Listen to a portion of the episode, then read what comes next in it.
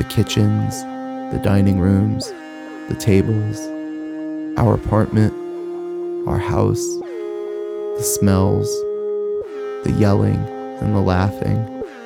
I laugh now, and I appreciate them now, because I understand all the different parts of the universe that were orbiting around my plate of food the stress, and the work, and the sports team practices, and the children.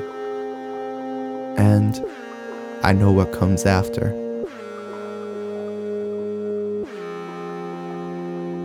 Over here, gentlemen. I I have a table reserved for us. Good afternoon, start You gentlemen will please not introduce yourselves. because I recognize you again. These are dangerous. Times, I leave a times, lot out times, when I tell the truth. I'm Joe Strachey, and I better start writing this down.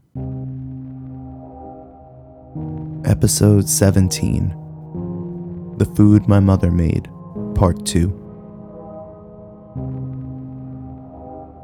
If you're listening to this without first having heard episode 16, part 1 of this two part series, stop now. You'll need the introduction.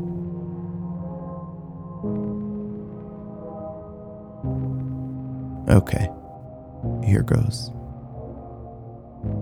Chapter 2 Lipton Alfredo Pasta.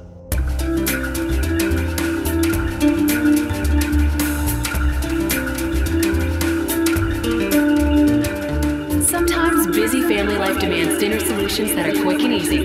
Knorr and Walmart have you covered with meals that go from raw ingredients to steaming hot dishes in 30 minutes or less. Our featured recipe is quick and easy tortellini alfredo with spinach and ham. It's a hearty meal that gets dinner on the table fast without compromising taste. When I was researching the food in this episode, I found out that Lipton pasta in a pouch doesn't even exist anymore. Well, it does, except now it's sold by a company called Knorr, with two R's. I'm assuming they bought Lipton's pasta in a pouch business at some point since the early 90s. This chapter, this dish, introduces a concept, a theme, that will repeat throughout this episode food in a bag, or a box, or a pouch. A meal that was already prepared and just needed reconstituting, a slight rejiggering. In this case, noodles and a magic powder that, when sprinkled over average, cheap, easy to cook food, turned into something else. To this day, I'm a bad Italian. I dislike almost all cream based sauces on pasta. And I can't help but think that this disinterest has its roots in the Lipton pouch. When cooked, it smelled wrongly of cheese, of feet, really, and not in that good aged cheese way. It was gloopy from whatever thickener was used, likely cornstarch, and oily once it sat. And oh, because of how long it took me to eat it, did it sit. I remember this being a meal on its own sometimes, but also as a side dish, most painfully so, with the pork chops that I'll get to in a minute, minute, minute. Save time with convenience products like Knorr sides plus veggies, Knorr soups, and classic sauces. Supplement the main dish with an easy side salad or a hearty bowl of Knorr soup. Special today, Mrs. Hooper, nice plump fryers. Oh, Henry says my chicken tastes a little greasy. That's because you're frying. Yeah, well, what do you do with a fryer? Shake and bake. Just shake and bake. Your chicken's crisp and tender like fried, but not as greasy as fried. Because it isn't fried. You can even taste the difference. Henry will be so pleased. Starting tonight, shake and bake. It's better than frying, frying, frying, frying, frying, frying. Chapter 3 Shake and Bake Pork Chops. According to Wikipedia, Shake and Bake, manufactured by Kraft Foods, is a flavored breadcrumb style coating for chicken and pork.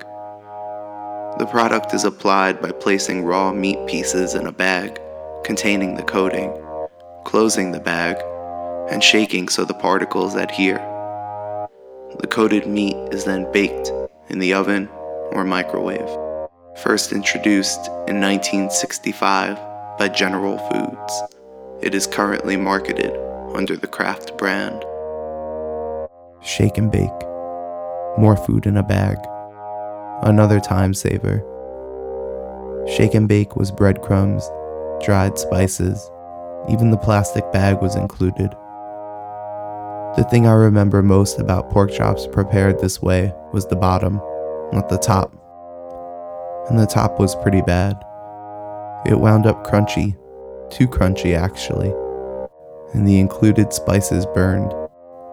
But the bottom, because of the moisture let off by the cooking chops, the breadcrumbs had turned into a soggy, colorless paste. What paste wasn't left behind on the aluminum foil lubricated the plate underneath the chop, which made sawing through an unsettling chore. This was way, way before the USDA had ruled that pork could be safely cooked to medium. Not that my mother would have anyway. To this day, I can call up the texture in my mind, my mind, my mind, my mind.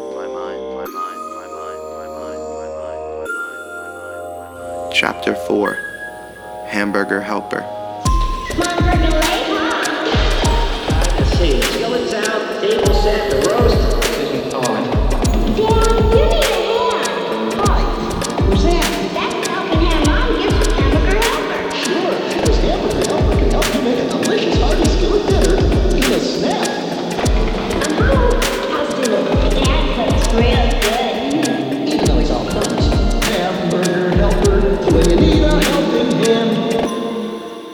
Didn't have a dog growing up, but that didn't stop me from insisting that Hamburger Helper smelled of and tasted like dog food. This time, my mother's assistant was food in a box rather than a bag. And the name, straight out of a retro 70s You've Come a Long Way Baby kitchen. You can almost hear the disembodied gin soaked voice of the announcer Hamburger Helper, because what woman on the go doesn't need some help in the kitchen? As a cook now, I'm fetishistic about breaking up ground beef when I use it in a recipe. I think it stems from my mother's hamburger helper. Some of the pieces of meat were tiny, almost absorbed into the reconstituted sauce. Others were hunks so large you'd assume them to be underdone, but were still gray all the way through. One of the varieties, flavors is probably the right word here, but it's nauseating to think of it that way, of Hamburger Helper. I want to say it was the lasagna box, but I'm not totally sure. Included a milk powder based sauce that was reconstituted. It's scary how often I'm using this word, reconstituted, but I know of no other that captures the same idea and was spooned over the top. It was and remains for me, like Hamburger Helper in general, horrifying.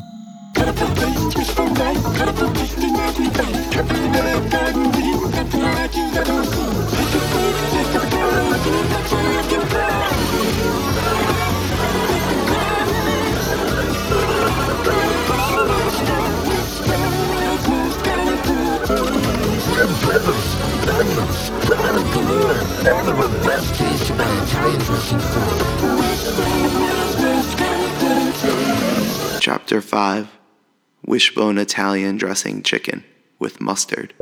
This was a meal that my mother often cooked on Sunday nights before another school week began. We would actually wind up eating it later in the week, reheated. The Italian dressing was always Wishbone brand. A marinade in a bottle. Simple. A plastic tube of instant liquid flavor. I'm old enough that I even remember when it was still a glass bottle. There were no spices to keep on hand, no oil and vinegar to emulsify. I imagine it might have worked better if it had been left to marinate overnight, but even then, I don't know. Back then, My mother rarely cooked with the basic seasoning duo of salt and pepper. She did later on, at my insistence, sometimes. And so this chicken wound up overcooked, underflavored, and that was before it was reheated again. During mealtime, my mom would convince me to dip the chicken into mustard, saying she had done the same when she was a child. Looking back, I think it was because the mustard, golden spicy of course, coated the tongue with the flavor of mustard, masking the chicken. The one good thing that came out of this meal was that it was usually paired with a knish. If you aren't familiar, it's essentially an Eastern European potato filled dough pocket. The knish was also dipped in mustard, which is how I still eat them to this day. Day, day, day, day. Breadcrumbs. If you think they're all alike, you should taste breadcrumbs with imported Italian Romano cheese. You'll find this delicious pecorino Romano flavor in 4C ready flavored breadcrumbs, along with parsley, onion, nutmeg, garlic, coriander, sage, and of course, breadcrumbs. If you think breadcrumbs are just breadcrumbs, taste 4C and taste the difference imported Italian Romano cheese makes. 4C, they're not just breadcrumbs. Chapter 6 Chicken cutlets, breaded with 4C breadcrumbs, and Idaho mashed potatoes.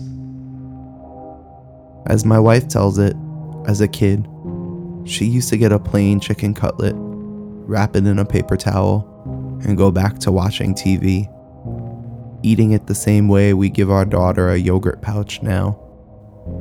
But for a long time, I thought I didn't like plain chicken cutlets. I thought that I preferred them as the protein in some kind of sauced dish Parmesan, Florentine, Marsala. But then I started making them myself, and I realized I just didn't like my mother's chicken cutlets. It wasn't even that they were particularly bad, just average, I suppose. I remember more the 4C breadcrumbs, the black and white cardboard cylinder. This was way, way before Panko, and exactly where they were kept in the supermarket she always shopped in. The side dish with these 4C cutlets was always mashed potatoes, Idaho, a light blue box of mashed potato granules, as it said. They were plopped artfully in a red bowl with a pat of obviously melted, but not runny, butter. On the box, that is. Ours were usually too grainy or too thick, and usually had I can't believe it's not butter in them, rather than real butter. Add on some frozen bird's eye peas. Oh, I'll get to them in a second. And you have one of the classic plates of food that I sat many times ruminating over long after long dinner after dinner after dinner after dinner after dinner after dinner Liz, you can't go on a business trip. I'll starve. All I can make is hamburger. Why settle for dull hamburger? Make a super bird's eye flipper. Me? It's easy. Mix hamburger with bird's eye Americana New England style vegetables. Those green beans, corn, and that crunchy topping makes supper fantastic. Still need me? Yes, but I won't starve. Chapter 7 Brussels Sprouts. Growing up, the vegetables in our house were almost always bought frozen. They were those flat white bricks, Bird's Eye brand, or Green Giant, that, once home, were stored in the shelves on the freezer door. Before eating, the frozen mass was put into a small saucepan with water and left to, I don't know what the word is, defrost? Cook? Boil? The end result was always soft and smelly, especially broccoli and lima beans.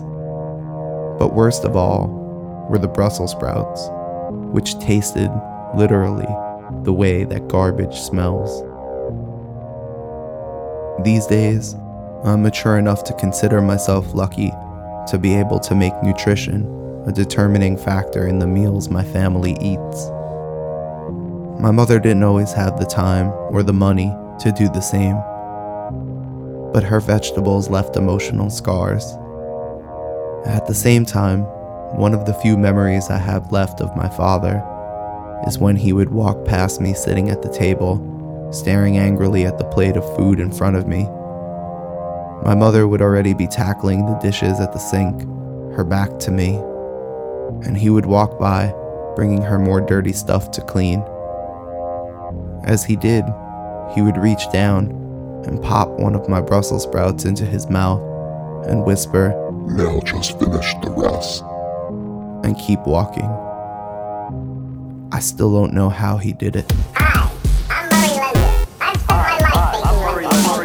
Lender's. I've spent my life baking bagels, the life's work. Well, it's not so easy baking a bagel, it's always crispy on the outside. Not so easy baking a bagel, it's always soft and chewy on the inside.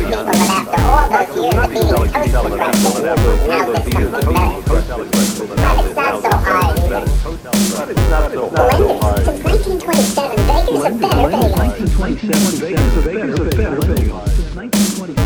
Chapter 8 Bagels. If you grow up in New York City, you grow up with a sense of superiority when it comes to bagels. My mother was from Brooklyn, and her Jewish background imbued her with an even greater sense of superiority. Bagels were a Jewish food, and the best bagels came from Brooklyn. Like her, and like her. I saved bagels for last because while the genesis of this was the food my mother made that I disliked, I like, and still like, bagels very much. The bagel store around the corner from the apartment we lived in was the first place I was allowed to go by myself. I would put on my rollerblades and skate there on Sunday mornings, stopping first at the deli next door to get the newspapers and a container of cream cheese. This was back before blueberry bagels and sunflower seed bagels and gluten free bagels. The entire menu at Just Bagels, no, really, that's what it was called, Just Bagels, was written with a sharpie on a piece of paper and taped onto the little sliding window where you ordered. I got sesame, my dad got cinnamon raisin, and my mom got onion. Sometimes in everything. Once my brother was born, he got plain. And we would sit around the kitchen table. I'd start reading the comics section, my dad the sports, and eat our bagels, and read the newspaper, and drink Tropicana orange juice, the brand that I insisted on, and whined incessantly about when Florida's Best was on sale, and my mother tried to sneak it past us. I don't know that I have a more recent, happier memory than that of my family intact. Epilogue I'm pretty confident that I won't do this forever. By this, I mean this podcast. I'm not even sure the technology will remain in place long enough to say that the episodes I do make will live forever. So, why do this? Specifically, why dive so deep on something so negative? I think it was the title of the New York Times Magazine piece, Memories of Meals Past, that finally slotted it all into place for me. The narrative frame of these meals, my meals, the construct of them, are just as alive. The kitchens, the dining rooms, the tables, our apartment, our house, the smells, the yelling, and the laughing. I laugh now, and I appreciate them now, because I understand all the different parts of the universe that were orbiting around my plate of food. The stress, and the work, and the sports team practices, and the children, and I know what comes after. The little family that I've helped to build now, we're fortunate to have the time that we have, the free time that my mother did not have. If I do nothing with the memories that I have, eventually they'll fade. But I want them to stay pure. If they were negative, I want them to remain so. Focusing in for so long on the soggy pork chops and the hamburger that had been helped allowed me to finally pull back and experience everything else in the frame. I will need this one day. Food is one of the strongest carriers of memory, of tradition. I don't have many unspoiled memories of my family as a whole. For a variety of reasons, I won't be creating anymore. The ones that I do have, almost all of them, involve food. Going forward, with my own family to create memories with now, I will use this episode and everything I learned creating it, both as a guide and as a warning. One of my favorite things to do, something my wife and I are known for, is host parties and gatherings at our house. We like to plan the menu. We like to execute it. Most of all, though, we like to see our friends and family enjoy it. Writing this episode, I came to see where the seed of that instinct was sown. And it's not the praise I'm after, we are after. The praise just for trying so damn hard that my mother deserved. It's the feeling I get when I look up and down our table mid meal and see the enjoyment, the contentment. It's the satisfaction of seeing a plan come together. I had to improve upon her cooking, yes, but it was my mother who taught me that mindset. I started out warning her not to read this. I told you I wasn't going to write this. Now, I only wish that she could see what I eventually cooked up.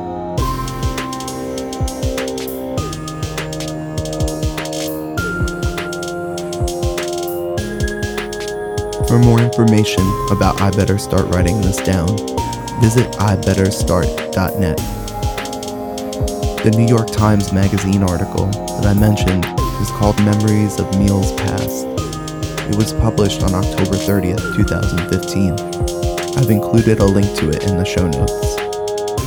If you want to support my show, there are three things you can do.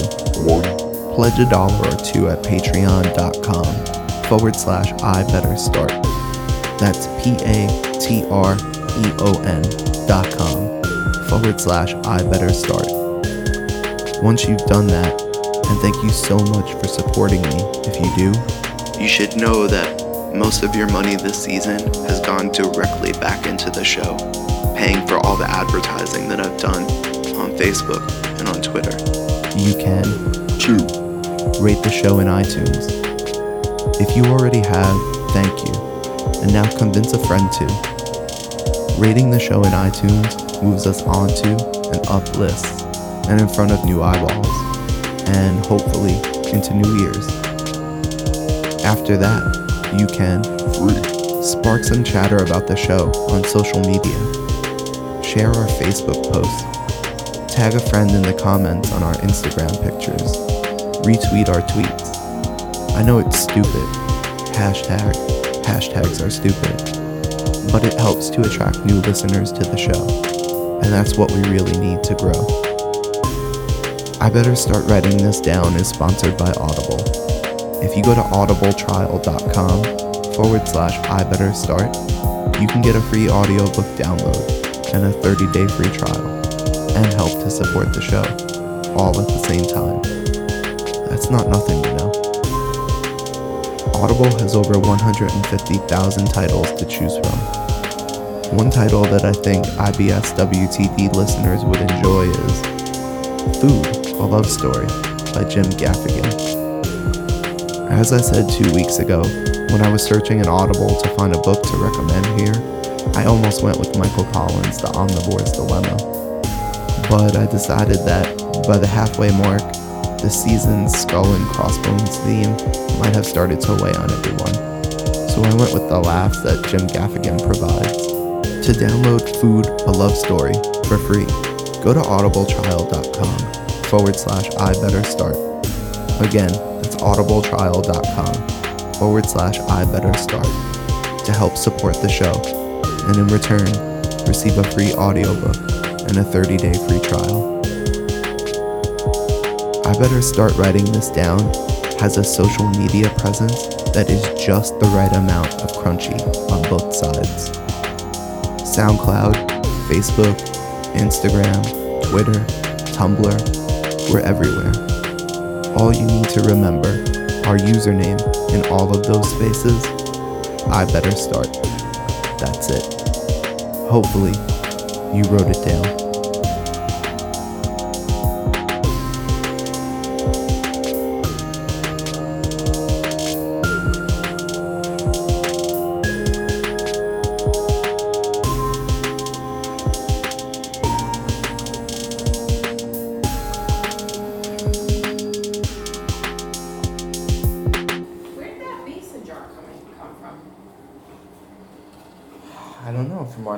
Collection of them. No, this wide mouth jar. I've never seen it before.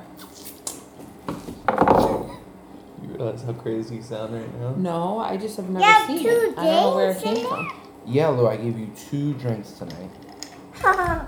Mm, Mama, Excuse me. Daddy, give me two, two drinks. Two drinks. Wow.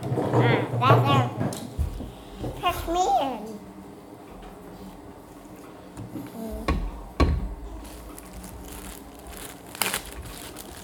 Mmm. Anyone want grated cheese on their to- on the top?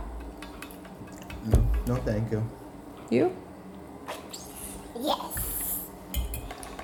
Hey, Lou, you know who made tonight's dinner? Hey, it fall down. You know who made tonight's dinner? Yeah. Patty. Yeah.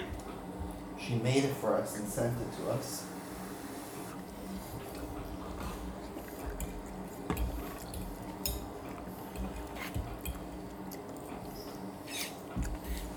She made us this nice tomato and cucumber salad, fresh from her garden. Wow. Can I have some cucumber? And she made that eggplant parmesan. Wow. That's Who, who wants cucumbers? You want cucumber? Not this moment. I don't. Who wants a cucumber? apparently apparently eggplant parmesan is Bunny's favorite.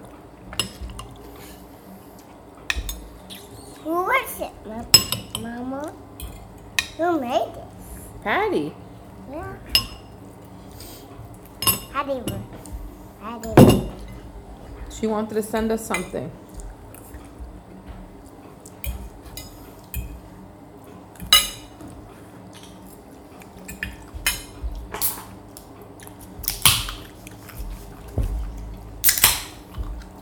I just want to know where this jar came from because I've literally never seen it.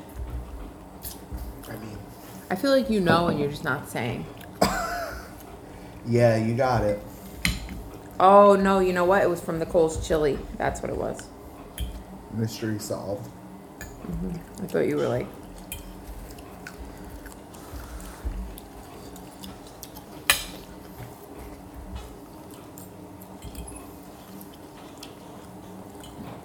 Lou, mystery solved. We figured out where the one glass jar comes from. That's different from the 120 others. Well, it is different. Is it? Yes, I don't have any of this size that are wide mouth. Pods, water chestnuts, and bean sprouts, plus the giant's own good vegetables, has a delicious oriental flavor. There's more. Yeah, he has three delicious oriental vegetable combinations. As Honorable giants say, Ho, ho, ho. Green Giant,